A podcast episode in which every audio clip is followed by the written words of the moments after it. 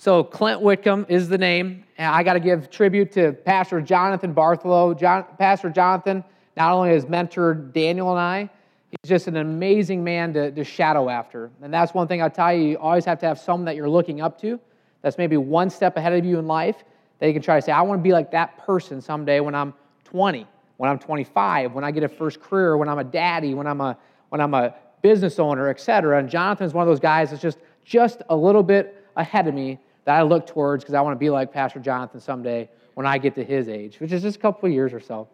Uh, I'm excited to be here. I, you know, introductions, we usually talk about who we are, and I want to tell you who I am. I'm a child of God, I'm a follower of Jesus. That's who I am, and God has entrusted me to be a father, He's entrusted me to be a spouse. Those are my primary responsibilities as a follower of Jesus, to take care of the people that God's entrusted me with as an occupation, what I do to support that is a financial advisor through Edward Jones. So I'll share with you my value proposition, see why I'm even here, and see if maybe you can walk away tonight with one thing that will speak truth to you tonight. But before I do that, I have to talk to Pastor Daniel Quimby because Daniel Quimby, the one thing I really love about him and Emily is the fact that I don't get to see him as much as, as usual or what we used to. But when I see him, one of the first things we gravitate to, and one of the immediate things we gravitate to, is you guys. He's got a heart for you guys. He loves and cares for you deeply. And when I talk to him, it's not about, oh my goodness, we had this, this room full. It's about, man, you should see what's going on in some of these kids' lives. God has taken hold of their heart, it's rocking their world. Clint, there's a movement going on here at UNI campus. I'm excited to be part of it. That's what I love about him because it's all about the heart, it's all about following Jesus, and he wants everybody else to join in that party. So let's give him and Emily a round of applause, can we?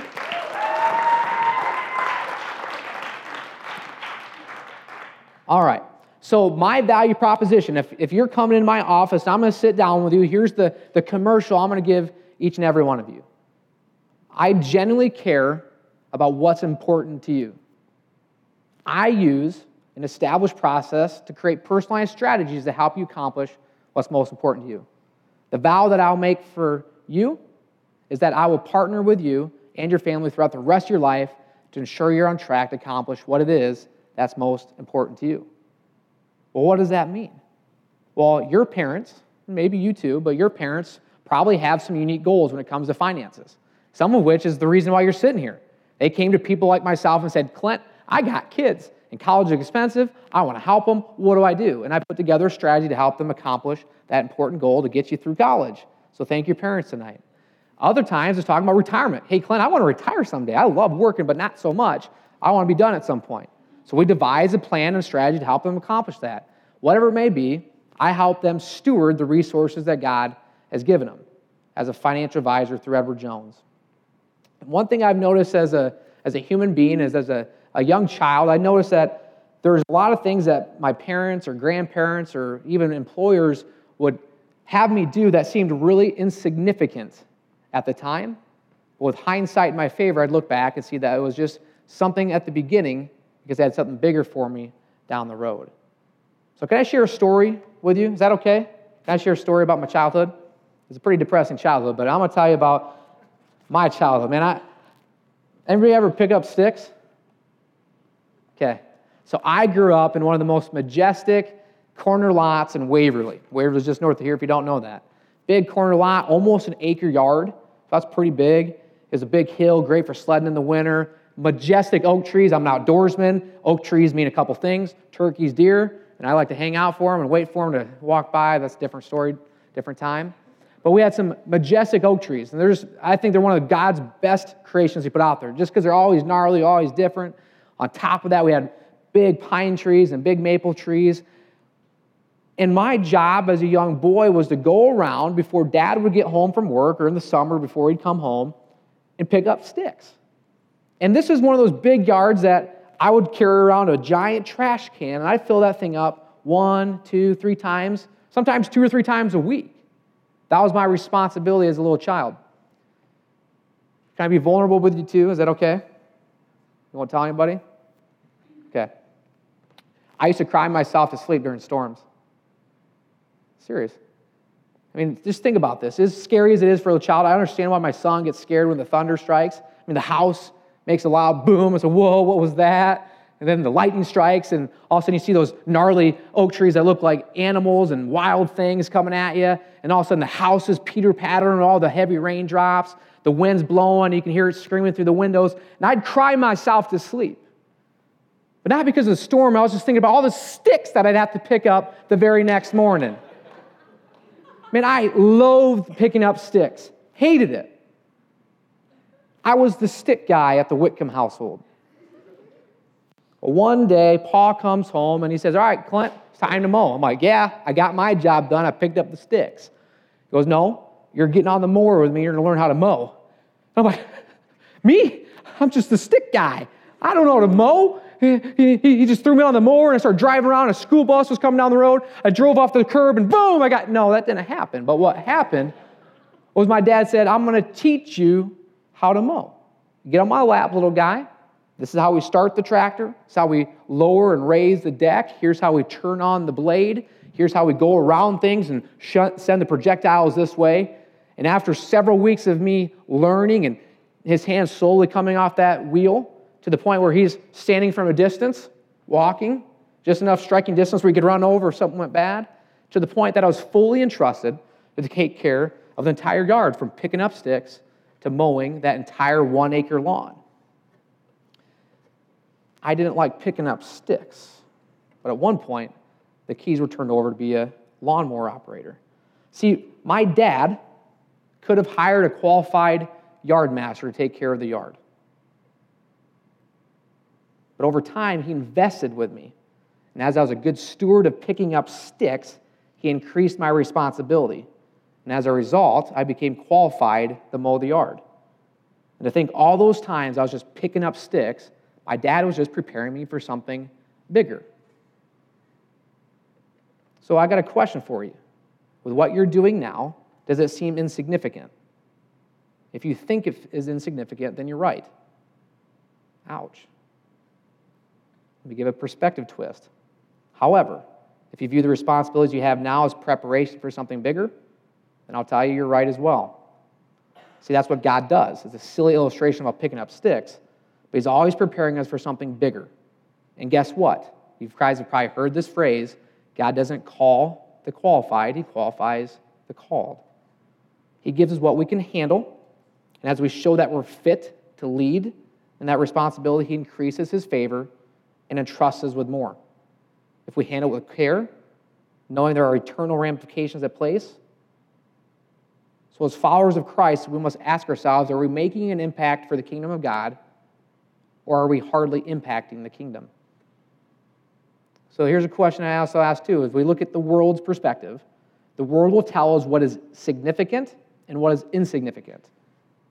And I challenge you to believe what I believe that God doesn't view what we do as insignificant because He created each and every one of us for a specific reason, and none of us will fulfill that purpose until we take full responsibility of the things God has entrusted us with right now. Let's pray as we jump into some passages. Heavenly Father, God, we thank you so much. God, we thank you for your love. God, I pray that you would use this message to change hearts, change perspectives. God, I pray that, that your word would come through my mouth today. I would be your mouthpiece. God, most importantly, Lord, I pray that each one of us would learn something about being a better steward of the things that you've entrusted us with. In your holy name we pray. Amen. All right, so I'm going to read a passage I, I almost guarantee if you guys have been in a church over the course of your life, you've probably heard of. But there's four things that I feel God's placed in my heart to pull out of this passage. If you guys have your Bibles with you, open those up, pull out your YouVersion Bible app, or peer over your neighbor's shoulder. And if they don't have a Bible, Daniel, do you have any that they could have? Oh my goodness, I'm a good listener. All right. So we're going to be reading Matthew. Anybody uh, I'm thinking you guys are teenagers, but I'm going to do it anyways. Where can we find Matthew? Where? Near Mark, other buddies. But it's the first book in the, in the New Testament, which should be found about three quarters through the Bible. Matthew chapter 25, verses 14 through 30. And they have it on the screen too if you just want to be lazy and look up there. All right, verse 14. I'm going to read a lot of passages, so stay with me, guys. All right, don't mind if I walk around I'm just make sure you're paying attention. So, verse 14, again, it will be like a man going on a journey who called his servants and entrusted his wealth to them. To the one, he gave them five bags of gold, to another, two bags, and to another, one bag, each according to his ability. Then he went on his journey.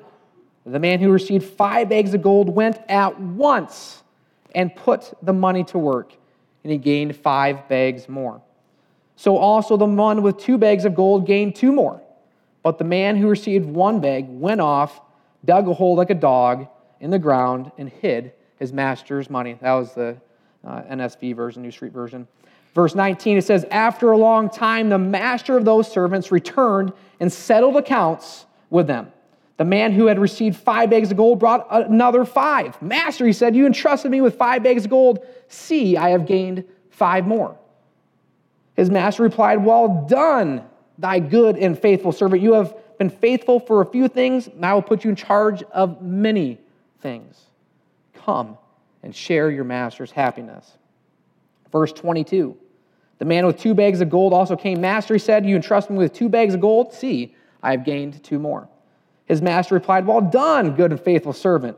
You've been faithful for a few things, I'll put you in charge of many things. Come and share in your master's happiness.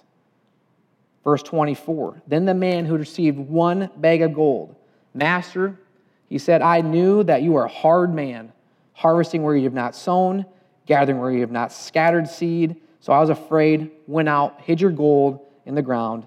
See here what belongs to you. His master replied, You wicked, lazy servant.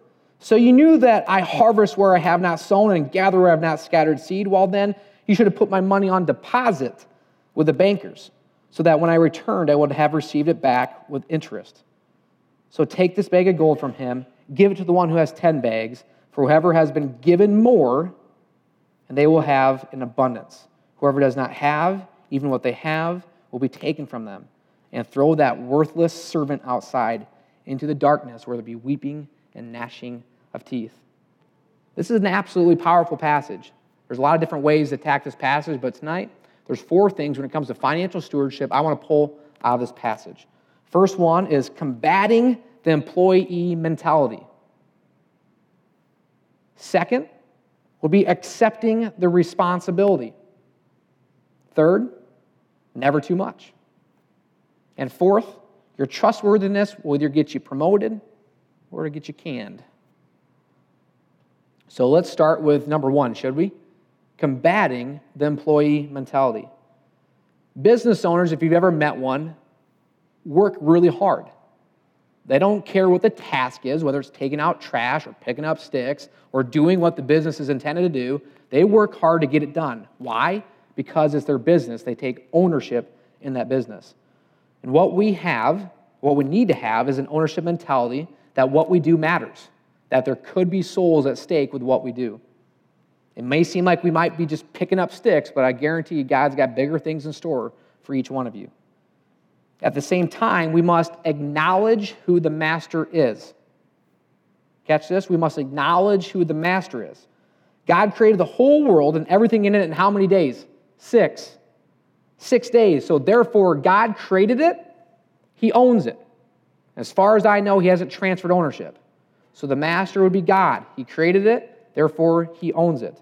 It says in Deuteronomy chapter 10, verse 14 To the Lord your God belong the heavens, even the highest heavens, the earth, and everything in it. Catch this. He says that God created it all. He owns the earth, everything on it, swimming in it, running on it, flying on it, above it, way above it. God owns it. Guess what? Psalm 50, verses 10 through 12 reiterates this. He says that every animal is mine. Not like a toddler, right? No, this is God saying everything on this earth, it's mine. The cattle on a thousand hillsides, it's mine. The insects flying around is mine. And guess what? He's appointed us as the rulers. He's entrusted us with these possessions and these things on this earth. He has loaned us the possessions that we have. In the parable of the master, he says he entrusted his wealth to them. So that makes us stewards of God's possessions, stewards of his possessions. I don't know about you guys, but when someone loans me something, I tend to take better care of it because I want to make sure I bring it back to that person so I get an opportunity to borrow something from them again. All right? If Pastor Jonathan's got an extremely good set of power tools and I want to borrow one of them, I'm going to bring it back clean and in good shape so I can use another one when I need it. And that's the same idea with what God is calling us to do when He entrusts us with something the money in our pockets, the responsibility we have at work, the families that we serve. He's entrusting us with it. Point two, we must accept that responsibility. Two of these servants recognized that they were good stewards, and the other one, not so much. It says that the man who received five bags of gold at once, catch this, at once put his money to work and gained five more. He must have invested it with Edward Jones. Verse 17, it says that the man that had two bags of gold went and he got two more bags of gold. He must have gone down the street to Raymond James and only got two. I love this when the master comes back, though. He comes back for this employee review. Anybody in here ever have an employee review with your boss, right? Kind of intimidating. So he comes back, and that first servant comes up to him and says, Master, you entrusted me. Do we have that mentality? You've entrusted me with something big. Or are we the ones that are saying, I want to be in the mower, but I'm over picking up sticks? Do we have the mentality of the first two servants or the other one? So, what if your boss tells you to go out and take out the trash? Say, okay, I'll do it well. Use me as you see fit. Do we tell God that? Do we have that mentality that whatever it takes, I will not let you down? Use me as you see fit? I want to be used by you, God. And I don't care if it's just picking up sticks. You've entrusted me, and I, with your help, I'll not let you down. Third point never too much. The master is wise, he's a smart dude. Pastor Jonathan and I were just talking about this next point that good leaders most effectively deploy the strengths of their team members and make their weaknesses invisible. Catch this. This isn't a Clint Whitcomb quote. I borrowed this. Good leaders find ways to most effectively deploy the strengths of their team members and make their weaknesses invisible. This master, we see in this parable, delegated these particular tasks of making money for three of his servants. And it said, each according to their ability, their strengths. I know we're all in different stages of our faith journeys. We're all different levels of leadership skills, but we all have unique skills that others do not possess. God knows this. The question we have to ask ourselves do we? When God called us to a position of influence, do we use this opportunity to leverage it for the kingdom of God? Or do we try to talk ourselves out of that promotion? I'm not qualified. I'm young. I'm, I'm not that intelligent. I've never done it before. I've only picked up sticks. Remember that God is always with us. He's omnipresent, meaning He's everywhere at all times. So the next time that your conscience or someone tries to tell you that you aren't qualified to lead, to speak to that person, to reach out to that person, to go invite them to the uh, friend day, uh, invite a friend day or uh, in a couple weeks, uh, you're qualified to do it. God gave you lips, God gave you tongue, and God gave you that relationship that you have influence to invite them on. Trust your heart.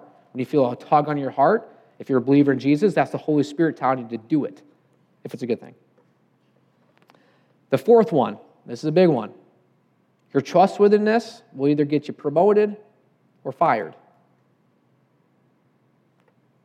Who's here has ever had a job? Who currently has a job? Who works just as hard as you do every day when your boss is around? Whoa, all hands went down. You getting tired? Okay. So the question we ask ourselves do we work as hard as we normally do when the boss isn't around? This master comes back after an extended time of absence and he sits down for that performance review. You know, just like when my clients walk into my office for an annual review, they sit down and say, Clint, we've entrusted with you our finances. We've given you everything, our life savings. Tell me, what have you done with it? Last few years has been fun, done really good. Here's your performance. We're on track to accomplish your goals. If not, Here's some suggestions we can do to help personalize that to get you on track. They want to sit down and say, I've entrusted with you with something. Tell me how you're doing. And we see how I've been doing. And we have conversations around it. That's what this guy is doing in this parable. He's sitting down having a performance review. In those performance reviews, you usually circle around some of the wins that you accomplish in your role, some of the areas of improvement, and you try to justify why you deserve a raise, why you deserve more responsibility, why you might deserve a promotion. Two of these servants laid it on the table and said, I gave it my all. You entrusted me with something, and I got it done. For what I was given, I made it more. It wasn't easy. I got it done, though. They deserved their raise, they deserved their promotion.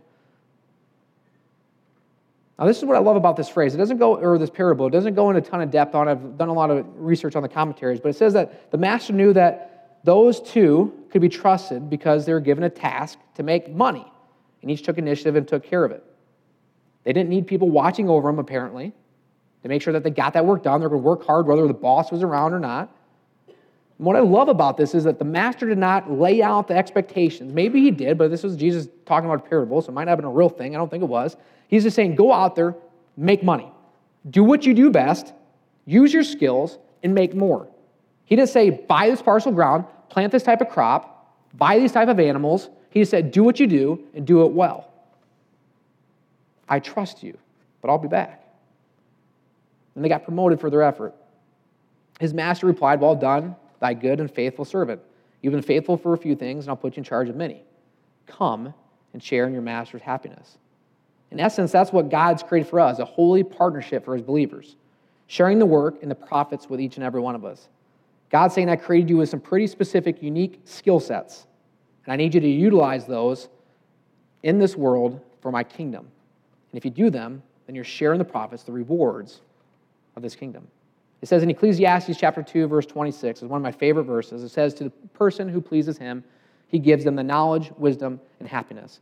And to the sinner, he gives them the task of going about, gathering and storing up wealth to hand it over to the one who pleases God. This too is meaningless in chasing after the wind.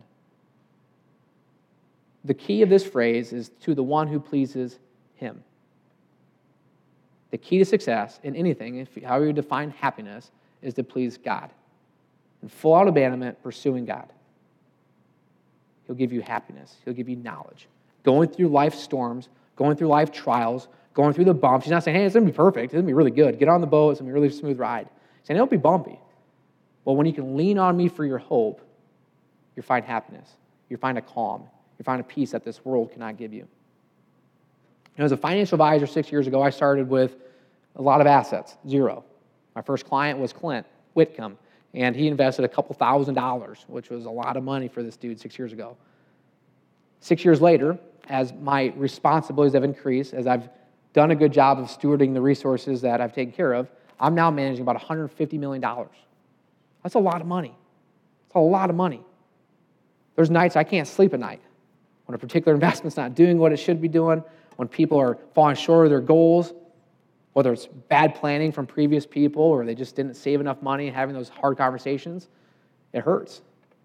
But what I love about my career is it's also a ministry. I get the opportunity to sit across the table, pray with them, write cards saying, that I'm sorry that you fell and broke your ankle on the ice last night, Angie. I'll pray for you. I'll keep praying for you. Let me know what I can do to help. I can use my, my office as a ministry. And that gives me happiness. The money's okay, that's fine.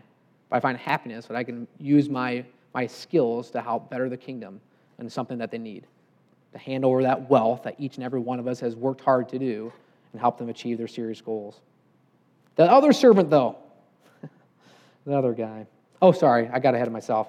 If you please God, you'll find wisdom, knowledge, and happiness. And if you live a life that points back to God, you'll find happiness on this earth through those trials, through those storms, through it all, if you please God, you'll find happiness in this earth, even going through the crud. FYI, not a rabbit trail, but this is probably pertinent. My mom died when I was a college student. Uh, I was a senior in college. Went through two months after she passed away, walked through the graduation line. Can I tell you that sucked? I had two kids. I'm going to have a third one. My mom was never there for either of them. I have a brother who has two kids. My mother was never there for any of them. I lost all four of my grandparents before I was 25 years old. I've gone through a lot of crap. In sixth grade, I wanted to commit suicide because I was picked on, ostracized. I was a loser, was short, still am. Uh, I wasn't cool. I've gone through a lot of crap, but I found happiness on this earth because I have Jesus. Okay? Uh, sorry, rabbit trail. I'll get back on, on the game trail, though. All right. The other servant, though, that lazy dude, that scoundrel, that disgruntled one, the misguided one, he got fired, right? He got kicked out. Why? Why? He negotiated the minimums. Don't negotiate the minimums. He said, What's the least amount of work I can do and not get in trouble? Because this guy's not cool. He's mean. He's wicked. I'm going to bury it in the ground like a dog. No one ever finds those dog's bones. I'll do the same thing. I'll bury it in the ground so when he gets back, I won't have lost it. He negotiated with the minimums. What's the least amount of work I can do and not get in trouble? Didn't work out for him. But guess what? This guy still entrusted him with something. Anybody know what a bag of gold's worth? I don't care how small the bag is, it's worth a lot of money. Yeah, one guy got five bags of gold, the other guy got two. Well, that one guy only got one bag of gold. I'm in. Give me one bag of gold. Sure. He still entrusted with a bag of gold. That's one thing we don't catch on this parable. We focus on the two guys did a great job, fantastic work, too much is given, much is expected, blah, blah, blah. But we forget about the one guy. It wasn't like he said, hey, go take this sheep and make more. And these guys got gold. He said, I'll give you a bag of gold. So why? Why did he blow it so bad? Well, let's make some assumptions. What if he was the newest employee? Maybe he was much younger than the other two guys. He didn't have a track history of performance like the other two did. Maybe the master had seen this guy time and time take little and turn it into much. Clearly, this master saw something in him in order to trust him. Maybe this was the final test before something big for the servant's life. Maybe that master could not wait to get back. He's like, I know the guy with fives and turning more. That guy's been doing it for 20 years. And I know the guy that gave two has been doing it for 15. He's a son. He'll do it too. But I'm pumped to see what Johnny did with the one bag of gold because that guy blows my mind with what he comes up with. So I give him a little bit, and I can't wait till he supersedes all expectations. I go, well done, well done, you're the man. You just jumped ahead of those other two guys. What if? What if that's what the master had in mind for that guy? We don't know. Maybe the master was looking at this guy just like myself watching him picking up sticks. And at some point, he was going to hand it all over to this guy. What if that was the case? What if this servant, the wicked and lazy servant, had forfeited his chance to be the overseer of the master's estate because he didn't use the skills that the master clearly saw in him? The master saw it, he entrusted him, but yet he didn't do it. So, our question is what will we forfeit if we don't steward what God has given us? What will we forfeit if we don't steward well what God has entrusted us? But on a positive note, one of the things I really love about this passage, another one of the things I really love about this passage, the guy that was given five went at once. Didn't say he didn't write up a plan, he went at once. He didn't complain about the task. He didn't worry about the outcome. He didn't struggle with procrastination. He went at once. Do we respond that way? When we get an assignment or a responsibility, do we go at once to get that assignment done? I can't wait to do this research paper. Thanks, professor. I'm going to go get it done right now. When we're given that responsibility, do we act on it right away? Question that might hurt Are we people that we'd hire ourselves? Are we people that we'd hire ourselves? 20 years ago, maybe not for me. We don't know what he did. But that five, that guy that was given five, what he did. But he went out there and did it good. We all have areas that God has gifted us with. This guy could have been a camel jockey for all we know. He could have been really good at finding good, seriously, he could have been really good at finding camels, which is a giant mode of transportation then, finding good prices, flipping them and brokering them back and forth. That could have been what he did. Maybe he bought a parcel ground. Maybe he planted a good crop. We don't know. But he did what he was good at, each according to their own ability. Maybe he was a blacksmith. Maybe invested in his business, and as the profits grew, he grew the master's share of it. I'm going to share with you a question that I ask myself when it comes to big decisions. When I make financial decisions, when I make decisions about my family, when I make decisions, I go through this little exercise. It says in the book of Ephesians, chapter 5, verse 15 and 16 Therefore, be careful how you walk, not as unwise men, but as wise, making the most of your time because the days are evil. Andy Stanley frames it like this In light of my past experiences, in light of my current circumstances, in light of my future goals and aspirations, is this a wise thing for me to do? So, in light of my past experiences, in light of my current circumstances, in light of my future goals and aspirations, this opportunity, this decision, is this a wise thing for me to do right now? I want to be a fully devoted follower of Jesus Christ. I want God to use me. I want to help people. Should I go on this trip to Trinidad? Let me tell you something. I've never been on a mission trip and I regret it. I, I wish I was a college student right now. No, I don't wish this. But I, I wish when I was a college student uh, and I didn't have a wife and kids that I would have done something like this. I wish I would have stepped out in my faith. Because a lot of you might have the thought that you're going to go down to Trinidad and you're going to radically change someone's life. But let me tell you something God's going to radically mess up yours. He's going to radically mess up your life. I haven't met too many people that have gone on a mission trip and come back normal. They come back rot and in good reason. God's going to put a fire in your belly, and I'm really excited to hear about it. Uh, so, when we graduate, when we make decisions, go through that thought process. In my past experiences, my current circumstances, current goals, what I'm going to do right now is this wise decision as we're clicking through the TV. Oh, hey, this is a really cool thing. With only four payments of $24.95, you can have this and it's worth $50. Is that a wise thing to do? Probably not. Should I subscribe to this magazine? Should I subscribe to Dish and lie to my future goals and aspirations? Or could that $100 be better stewarded to support Chi Alpha? Could it be better supported to give to God through my tithe? Is it better supported to give through an offering? Every day, thousands of decisions we have, we can run that through that equation.